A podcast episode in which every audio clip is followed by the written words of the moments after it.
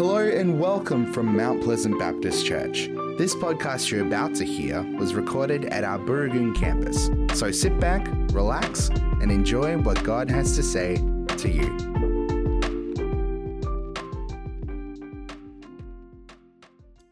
Hello, everyone, and thank you for joining us as we continue our series, Being Like Jesus. We're grateful for the opportunity to continue to connect with you guys and for all of the hard work that goes into making this a reality. Today, we're focusing on discernment, which in a lot of ways is similar to wisdom. Charles Spurgeon puts it like this Discernment is not knowing the difference between right and wrong, it's knowing the difference between right and almost right.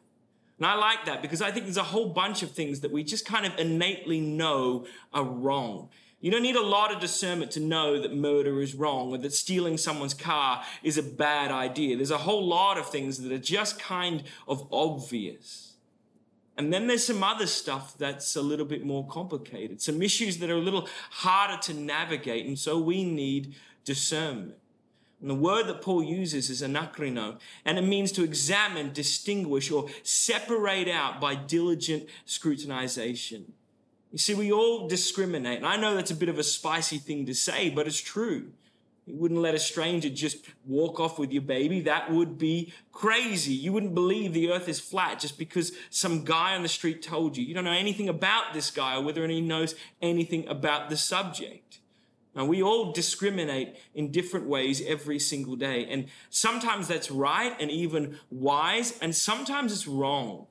And there's a lot of discrimination that comes from a place of prejudice or even hatred. And so the real question is, how do we know when to discriminate or filter something out and when not to?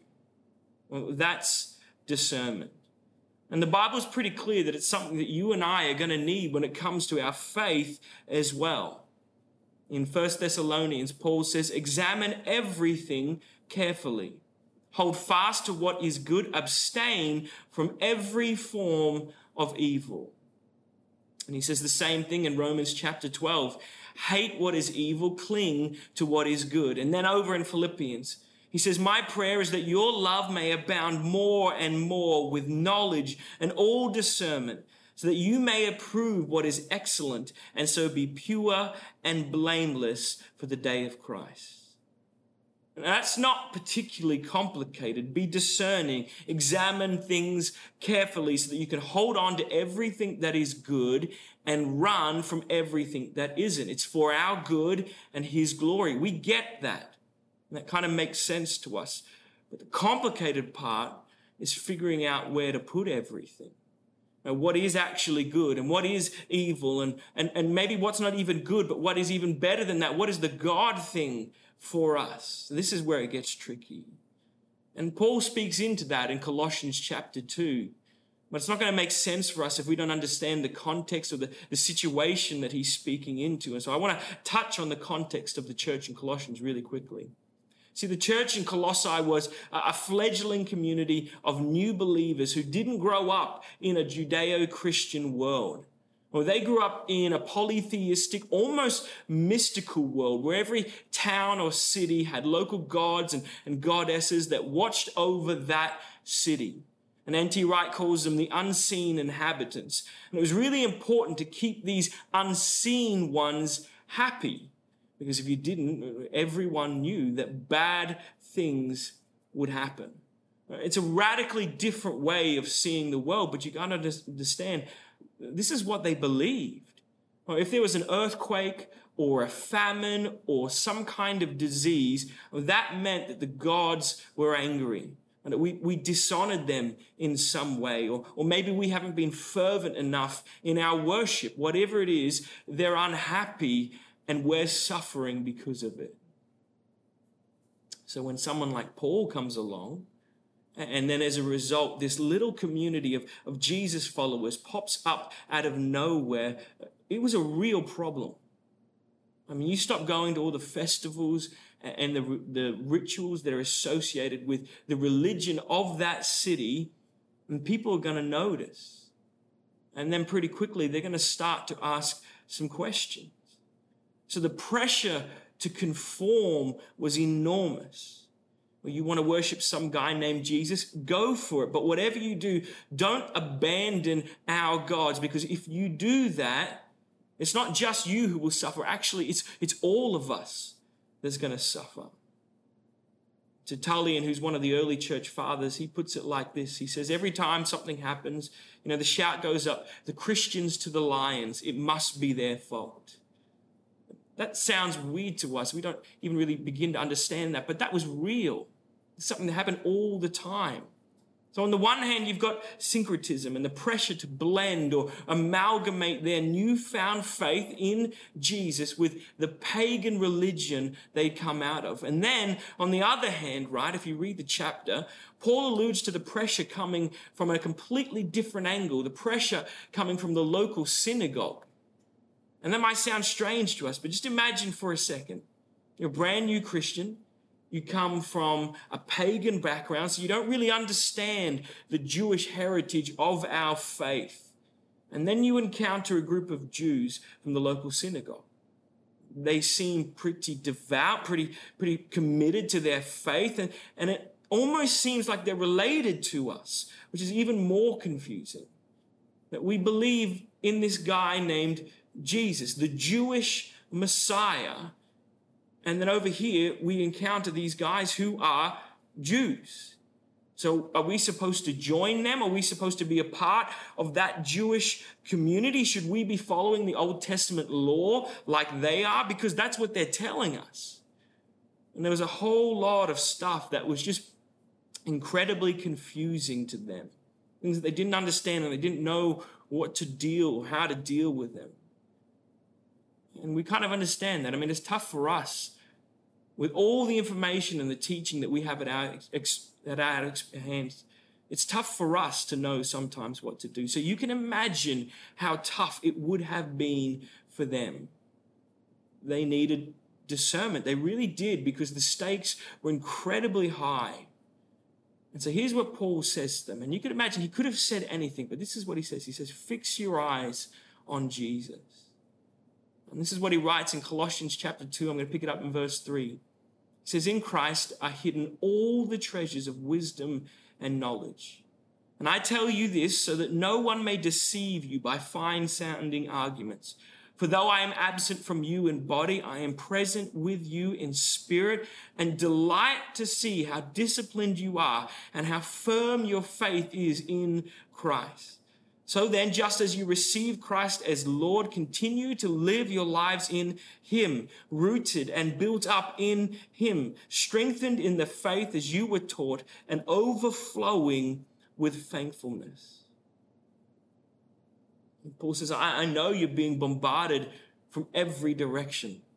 And there's so many people telling you what you should and should not be doing and what you should and should not believe. So here's what I want you to do in the midst of all the noise that's going on around you, I want you to fix your eyes on Jesus.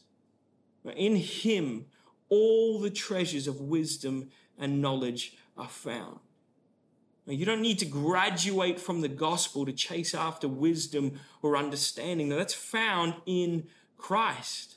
That we grow and, and mature as we understand the depth of the gospel, as we drill down into it more and more.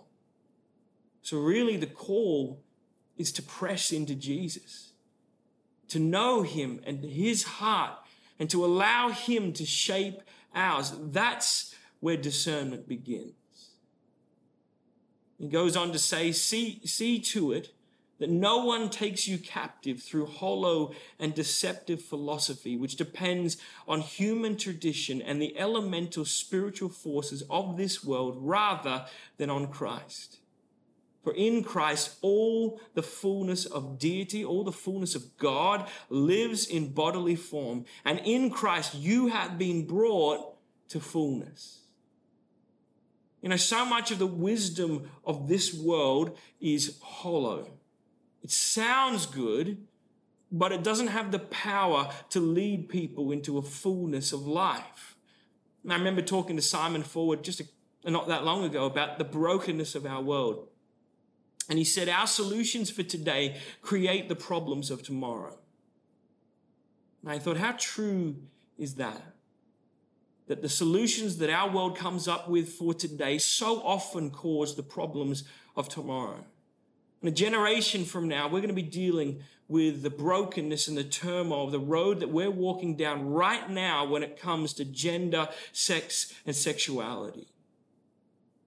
the wisdom of this world is hollow. It's built on human tradition, on human understanding. Paul says there's even a demonic element to that because ultimately it wants to take us away from Christ. And I think everyone would agree that instantly that should be a red flag for us. Well, how do I know this is good or, or not? How do I know what category to put it in? Or does it point you back to Christ? Does it lead you into greater intimacy with Jesus? Because if it doesn't, it's probably not something that you should be holding on to. I think that I could summarize all of this, summarize all that Paul is talking about with a book by a guy whose name is incredibly difficult to understand and to say. It's Tullian Tchividjian. I've said that as best as I possibly can. You can Google him. And he wrote a book called Jesus Plus Nothing Equals Everything. Well, that's the heart of discernment. That's how you could summarize all that Paul is saying. Jesus plus nothing equals everything. And we see that in the following verses as Paul shows the Colossians how the sufficiency of Christ is what actually sets them free from the pressures that they were facing on either side of them. Whether that's the pagan religion they grew up in or the, or the local synagogue, that frees them from both elements of that. And Paul says Christ is the head over every power and authority. Now, you don't have to live in fear or conform out of fear. Jesus is greater. He sits on the throne. No one can take away the promises that we've been given in Christ. He's greater than these unseen ones. He's greater than any power or authority. So live your life as an act of worship to Him and Him alone. Christ is the head over every power and authority. In him, he goes on to say, You were also circumcised with a circumcision not performed by human hands. Your whole self, ruled by the flesh, was put off when you were circumcised by Christ, having been buried with him in baptism, in which you were also raised with him through your faith in the working of God, who raised him from the dead. When you were dead in your sins and the uncircumcision of your flesh, God made you alive with Christ. Paul's saying you don't have to bow to the pressure coming from this Jewish synagogue either. Jesus is enough. And what he accomplished for you on the cross is enough. You don't have to supplement the sacrifice of Jesus with your own pitiful attempts to obey the law as if Jesus' obedience is somehow insufficient. He's saying you were saved by Christ, not by the law. So don't allow someone to take away your trust from Christ so they can place it in the very thing he freed you from. Don't bow to that pressure. And he finishes by saying that he forgave us all our sins, all. Well, that is the sufficiency of Christ and the sacrifice that he made, that he forgave us from all our sins having cancelled the charge of our legal indebtedness, which stood against us and condemned us. He's taken it away, nailing it to the cross. And having disarmed the powers and authorities, he made a public spectacle of them, triumphing over them by the cross. And Paul is saying Jesus plus nothing equals everything. Tim Keller says something really similar. He says, As many of us learned and later have taught, that you don't realize that Jesus is all you need until Jesus is all you have. And it's hard sometimes. It's hard to know how to navigate the pressures of our world and, and the significant issues that are all around us. But we need wisdom. We really do. We need discernment. So here's Paul's insight as a shepherd and as a pastor, Paul says Jesus is enough. Because actually, Jesus is everything. We run from anything that seeks to draw us away from Jesus. That we refuse to put our trust in anything but Jesus, to build our life on anything but Jesus. And we reject anything that tries to add to the work of Jesus because he's enough. He's everything. And we're going to finish this morning by entering into a time of communion. If you haven't got the elements prepared, you might want to pause the video now so you can go and do that. But, but I can't think of a better way for us to finish today.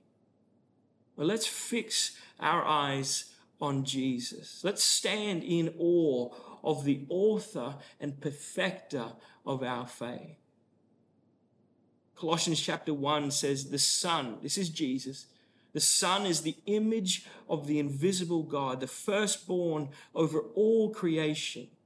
For in him all things were created, things in heaven and on earth, visible and invisible, whether thrones or powers or rulers or authorities. All things have been created through him and for him. And he goes on, he is before all things, and in him all things hold together. He is the head of the body, the church. He is the beginning and the firstborn from among the dead, so that in everything he might be preeminent, that Jesus might be supreme over everything.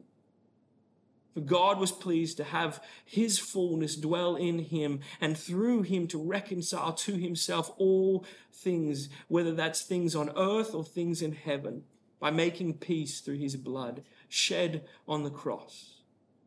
Once you, and this is talking to once, you, once you were alienated from God and were enemies in your mind because of your evil behavior, but now He's reconciled you by Christ's physical body through death to present you holy in His sight without blemish and free from accusation.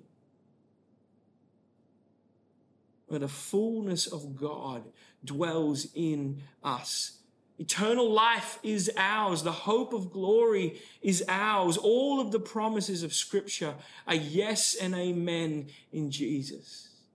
And we celebrate all of that. And yet we recognize the price that was paid to make that a reality.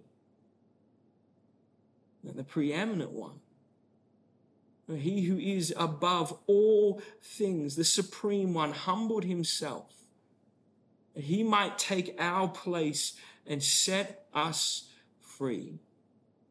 Well, that is the love and the glory and the goodness of Jesus. And that's what we remember as we come before the table.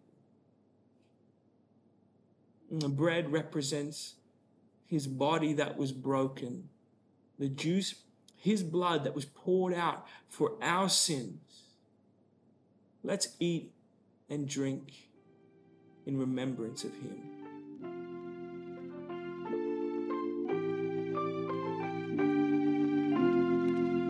We hope you enjoyed this podcast brought to you from Mount Pleasant Baptist Church. Our prayer is that what was said today inspires you and strengthens you in your faith. If you would like to talk to someone about what you've heard today, you can contact the team during office hours on the number you can find on our website at mounties.org.au. Thanks for joining us. We look forward to having your company again soon. God bless.